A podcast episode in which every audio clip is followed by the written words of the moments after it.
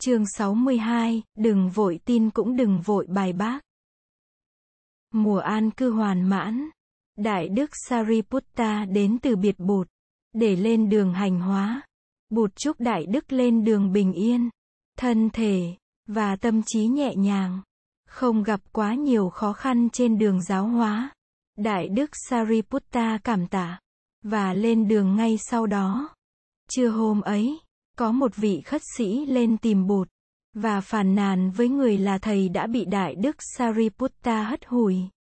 Bụt hỏi hất hủi như thế nào? Vị khất sĩ ấy đáp, con hỏi thầy ấy đi đâu? Thầy ấy đã không thèm trả lời, mà lại còn xô con ngã rồi bỏ đi không thèm xin lỗi. Bụt bảo Ananda, chắc Sariputta chưa đi xa đâu.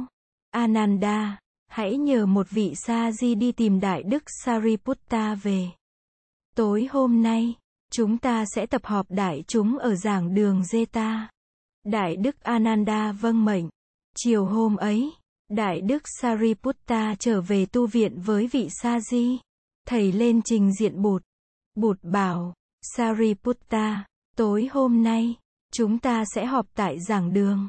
Có vị khất sĩ buộc tội thầy đã xô ngã thầy ấy, và bỏ đi không thèm xin lỗi. Các đại đức Mogalana và Ananda chiều hôm đó tay cầm sâu chìa khóa đi vào khắp các tăng xá của tu viện. Tới đâu họ cũng thông báo về cuộc họp tối nay. Họ nói, mời chư huynh đệ tối nay tới họp mặt đông đảo tại giảng đường. Tối nay sư huynh Sariputta thế nào cũng gầm lên tiếng gầm sư tử của sư huynh trước mặt Thế Tôn. Và đại chúng sẽ hào hứng lắm. Tối hôm ấy, giảng đường không thiếu mặt ai. Ai cũng muốn biết đại đức Sariputta phản ứng thế nào trước những người lâu nay đã có thái độ ganh, ghét, và hờn giận mình. Ai cũng biết rằng đại đức là một người đệ tử lớn của Bụt, và được Bụt tin yêu.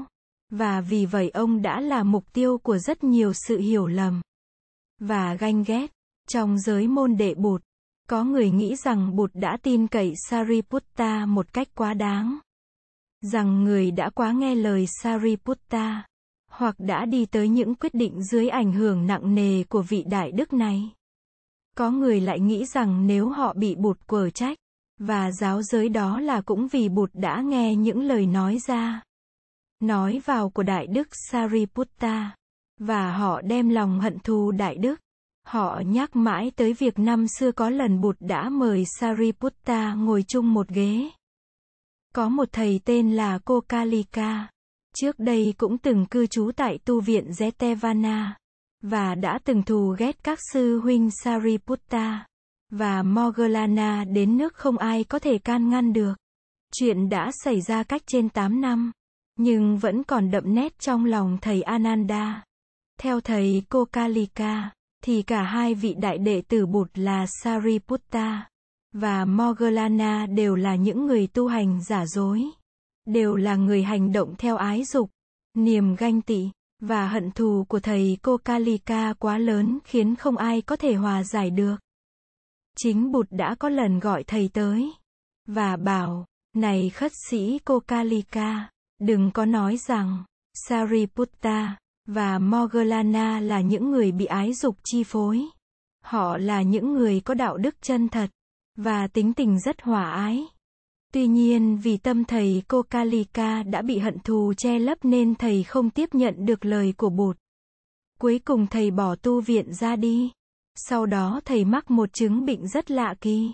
Da thầy trở nên sần sùi, rồi tự nhiên đầy mình mọc ra hàng vạn cái mụt nhỏ lớn bằng hạt cải. Những cái mụt này lớn lên bằng những hạt đậu, rồi những chiếc mụt ấy vỡ ra, chảy đầy máu, và mù, thuốc men nào cũng không chữa được. Bụt nhận thầy về tu viện, nhưng thầy không về. Sau đó thầy mạng chung. Bụt rất xót thương, người bảo, hận thù, và ganh ghét là những chất độc làm ung thối tâm hồn. Sau khi làm ung thối tâm hồn, những chất độc ấy còn phá hoại thân thể, và gây thành những chứng bệnh rất kỳ lạ. Này các vị khất sĩ, các vị đừng để cho những chất độc ấy thấm vào thân tâm, Đại đức Ananda biết hết những tình tiết đó cho nên đã ngần ngại rất nhiều trước khi nhận trách nhiệm làm thị giả cho Bụt. Trong những điều kiện thầy đưa ra có điều kiện là nếu làm thị giả cho Bụt, thầy xin Bụt đừng bao giờ cho thầy áo, đừng cho thầy ngủ chung một phòng, và đừng bao giờ chia cho thầy những thức ăn mà người ta cúng dường riêng cho Bụt.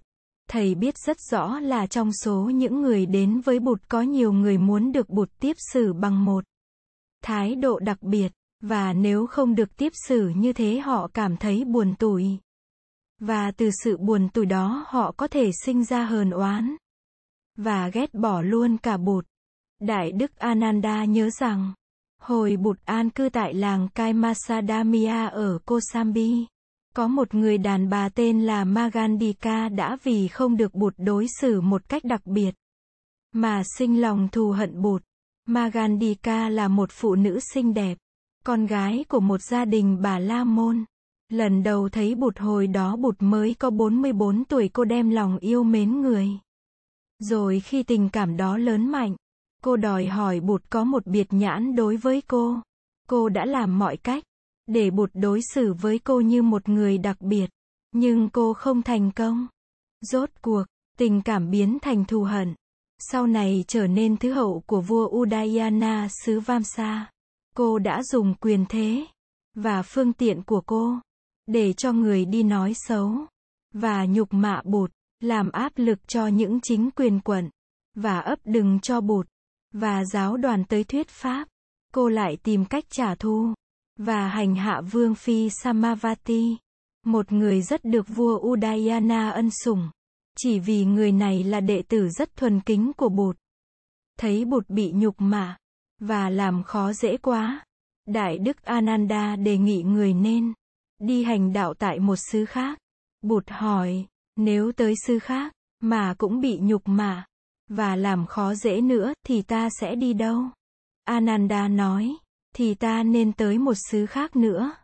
Bụt bảo, nói như thế không được. Ananda ơi, gặp khó khăn, ta không nên nản lòng. Phải từ trong môi trường khó khăn ấy mà tìm ra giải pháp ổn thỏa. Ananda, nếu ta thực tập phép hành xả, ta sẽ không thấy khó chịu khi bị nhục mạ, và những lời nhục mạ ấy không động được đến ta. Những người chửi rủa ta sẽ không làm tổn thương được ta và chí hướng ta. Nếu ta thực tập được phép xả, còn họ, họ sẽ phải chịu đựng những kết quả của sự chửi rủa của họ. Khi một người nhổ nước bọt lên trời với ý định làm bẩn người, trời đã không bị bẩn, mà nước bọt sẽ rơi xuống mặt người nhổ nước bọt. Bụt đã thành công năm xưa ấy. Ananda thấy lòng bình thản và không lo ngại gì cho Đại đức Sariputta tối nay. Đạo hạnh của Sariputta đã được số đông các huynh đệ công nhận. Nếu đứng vào địa vị của Bụt, chắc Ananda cũng phải làm như Bụt, và cũng phải trọng dụng Đại đức Sariputta. Sư huynh Sariputta thật xứng đáng ở địa vị một huynh trưởng, thông minh xuất chúng, kiến giải, và đạo hạnh cao siêu. Sư huynh đã từng thay thế Bụt nhiều lần trong việc lãnh đạo giáo đoàn. Sư huynh đã thuyết pháp nhiều lần, và nhiều bài pháp thoại của sư huynh đã được Bụt khen ngợi, và cũng đã được trùng tuyên thành kinh điển. Chính kinh dấu chân voi hát Thipadopana Sutta là do sư huynh nói. Trong kinh này sư huynh đã dạy về tứ diệu đế. Sư huynh không lặp lại những lời của Bụt, mà đã diễn giải tứ diệu đế một cách rất kỳ thú căn cứ vào sự tu chứng của bản thân sư huynh.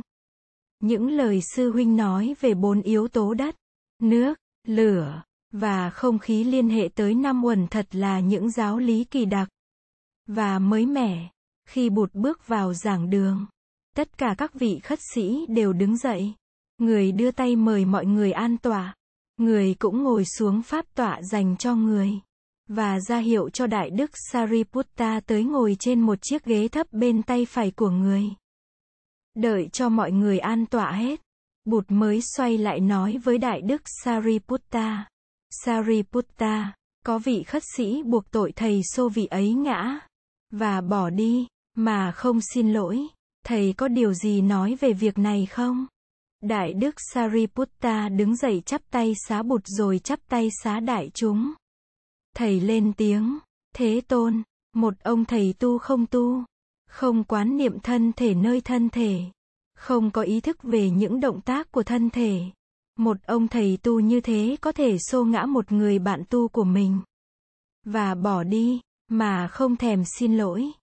Thế Tôn, con nhớ bài học mà ngày xưa Thế Tôn đã dạy cho khất sĩ Rahula.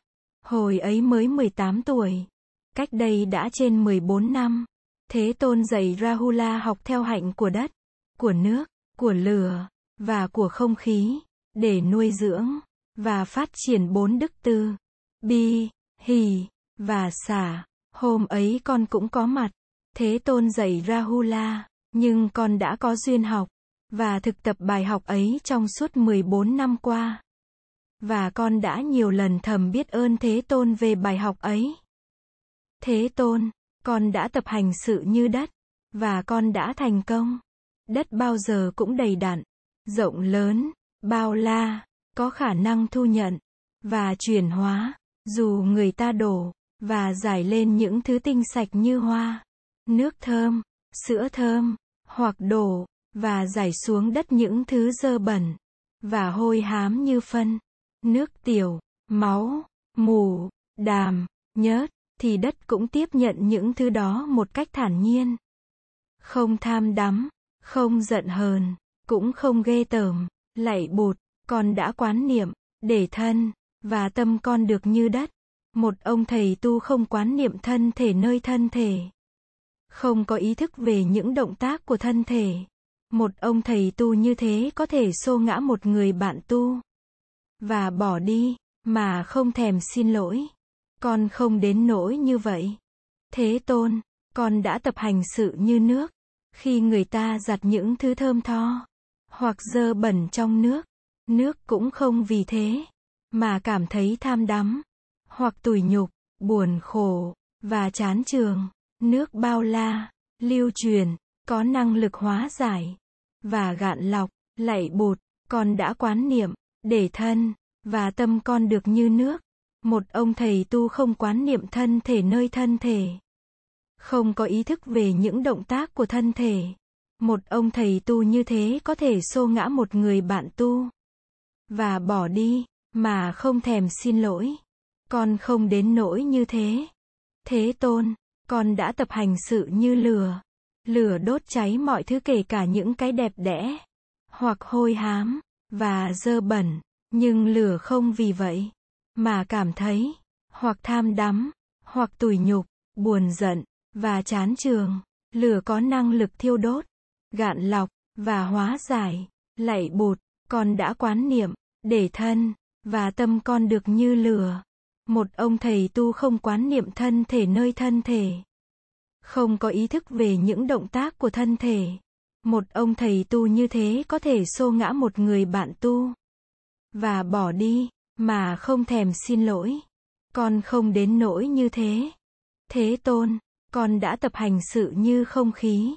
Không khí thổi đi những thứ mùi, hoặc thơm, hoặc thối, dù mùi đó là mùi máu mủ, phân, và nước tiểu, mà không cảm thấy tham đắm, hoặc tủi nhục, buồn giận hay chán chường. Không khí có khả năng giải tỏa, gạn lọc, và hóa giải. Lạy Bụt, con đã quán niệm, để thân, và tâm con được như không khí. Một ông thầy tu không quán niệm thân thể nơi thân thể, không có ý thức về những động tác của thân thể. Một ông thầy tu như thế có thể xô ngã một người bạn tu, và bỏ đi, mà không thèm xin lỗi. Con không đến nỗi như thế. Thế Tôn, như một em bé dòng dõi hạ tiện, áo quần rách dưới ôm bát vào làng xóm, mà xin ăn, trong lòng không có một hào ly nào tự phụ. Con cũng thế, trái tim con cũng như trái tim của một em bé dòng dõi hạ tiện, luôn luôn tràn đầy khiêm cung, đâu có dám lên mặt với ai. Lạy Bụt, một ông thầy tu không quán niệm thân thể nơi thân thể, không có ý thức về những động tác của tâm ý. Một ông thầy tu như thế có thể xô ngã một người bạn tu, và bỏ đi, mà không thèm xin lỗi. Con không đến nỗi như thế. Đại đức Sariputta còn muốn nói nữa. Nhưng vị khất sĩ buộc tội đại đức đã đứng dậy. Vị này vắt chéo áo sang hati lên vai. Và lại xuống trước bụt. Rồi quỳ xuống với hai bàn tay chắp lại. Vị ấy nói. Bạch Thế Tôn, con đã phạm giới. Con đã buộc tội sư huynh Sariputta một cách oan uổng. Con xin sám hối trước bụt và đại chúng, để được thanh tịnh, và tự nguyện từ nay về sau sẽ không tái phạm. Bụt nói, thầy đã nhận là mình có tội trước đại chúng, và sám hối, điều này rất tốt. Đại chúng đã chấp nhận sự sám hối của thầy. Quay lại đại đức Sariputta, Bụt nói, mong đại đức bỏ qua lỗi lầm của vị khất sĩ này. Con xin sẵn lòng bỏ qua nếu thầy ấy hối cải, và con cũng xin thầy ấy bỏ qua, và tha thứ những lỗi lầm có thể có của con. Vị khất sĩ đến trước Sariputta chắp tay lại làm lễ. Đại đức Sariputta đứng dậy đáp lễ. Hai vị cung kính lạy nhau. Đại chúng rất hoan hỉ. Không khí rất cởi mở và hòa dịu. Đại đức Ananda đứng dậy nói. Sư huynh Sariputta, mời sư huynh ở lại chơi với các huynh đệ dăm ba hôm rồi sau đó hãy lên đường đi hành hóa. Anh em rất nhiều người muốn được gặp gỡ thân mật với sư huynh. Đại đức Sariputta mỉm cười, im lặng chấp thuận. Sau mùa an cư, Bụt đi du hành ở nhiều thị trấn trong xứ. Một hôm người đến Kesaputta, thị trấn của bộ tộc Kalama. Giới trẻ tìm gặp người rất đông. Họ đã từng nghe tiếng sa môn Gotama, nhưng chưa lần nào được gặp. Một thanh niên chắp tay hỏi Bụt, sa môn Gotama, lâu nay có rất nhiều vị đạo sĩ Bà La Môn đến viếng xứ Kesaputta này, để giảng dạy đạo lý. Vị nào cũng nói chỉ có đạo lý của mình là hay, và thường hay chê bai những đạo lý khác. Chúng con thật là bối rối, không biết đường nào mà đi, và rốt cuộc chúng con sinh ra nghi ngờ tất cả. Sa môn, chúng con nghe nói người là bậc giác ngộ liêm trực. Xin người cho chúng con biết là nên tin theo ai, và không nên tin theo ai. Ai là nói đúng, và ai là người đang truyền bá tà thuyết. Bụt nói, trong trường hợp này, nếu các bạn có sinh tâm nghi ngờ, đó cũng là việc tự nhiên, dễ hiểu. Này các bạn, các bạn đừng vội tin vào một điều gì dù điều đó là điều mà người ta thường nói đến luôn, dù điều đó có trong kinh điển, dù điều đó là do một bậc thầy mà thiên hạ tôn sùng nói ra. Các bạn chỉ nên chấp nhận và tin vào những điều mà các bạn thấy hợp với lý trí của các bạn, những điều được các hiền nhân đồng ý, những điều mà nếu đem ra thực hành thì đưa tới những kết quả tốt đẹp cho đời sống. Còn những điều không hợp với lý trí, những điều bị các hiền nhân chê trách, những điều mà nếu đem ra thực hành thì đưa tới khổ đau và đổ vỡ, những điều đó các bạn nên bác bỏ, đừng chấp nhận nữa. Người thanh niên Kalama nói, xin sa môn Gotama chỉ bày thêm cho chúng con. Bụt hỏi, này các bạn, ví dụ có một người để tham vọng, giận hờn và si mê chế ngự tâm mình, thì những tham dục giận hờn và si mê ấy sẽ làm cho người kia vui hay là khổ? Thưa sa môn, những tham vọng, giận hờn và si mê ấy sẽ làm cho người kia phạm vào tội ác, và sẽ đem lại khổ đau lâu dài cho người ấy. Vậy thì sống theo tham vọng, giận hờn và si mê có phải là lối sống mà các bậc hiền nhân chấp nhận và khuyến khích không? Thưa không. Giả dụ có một người kia sống theo hạnh từ, bi, hỷ và xả, biết đem lại hạnh phúc cho kẻ khác, biết làm giảm bớt nỗi khổ của người đời, biết vui theo niềm vui của kẻ khác, biết đối xử với kẻ khác một cách không kỳ thị, không oán trách, thì những hạnh từ, bi, hỷ, xả ấy sẽ làm cho người ấy vui hay là khổ? Những hạnh ấy không những sẽ làm cho người ấy có hạnh phúc, mà còn làm cho mọi người sống chung quanh có hạnh phúc nữa. Vậy thì sống theo từ bi, hỷ và xả có phải là lối sống mà các bậc hiền nhân chấp nhận và khuyến khích không? Thưa Sa môn, có. Hay lắm, các bạn, các bạn hiện có đầy đủ tư cách để phán xét những gì nên tin và nên chấp nhận và những gì không nên tin và không nên chấp nhận. Tôi xin nhắc lại, chỉ nên tin và chấp nhận những gì hợp với trí xét đoán của mình, những gì được các bậc hiền nhân chấp nhận và khuyến khích, những gì mà nếu đem ra thực hành sẽ đem lại niềm vui và hạnh phúc cho mình và cho kẻ khác. Những gì sai trái, chống lại niềm vui và hạnh phúc thì nên từ chối, đừng chấp nhận. Những người trẻ trong bộ tộc Kalama rất lấy làm hoan hỉ sau khi nghe Bụt nói. Họ nhận thấy giáo lý của Bụt rất phù hợp với lý trí họ. Không đòi hỏi một đức tin không điều kiện. Họ thấy nơi giáo lý ấy một niềm tôn trọng tự do tư tưởng rất lớn. Nhiều người xin được quy y làm học trò của Bụt.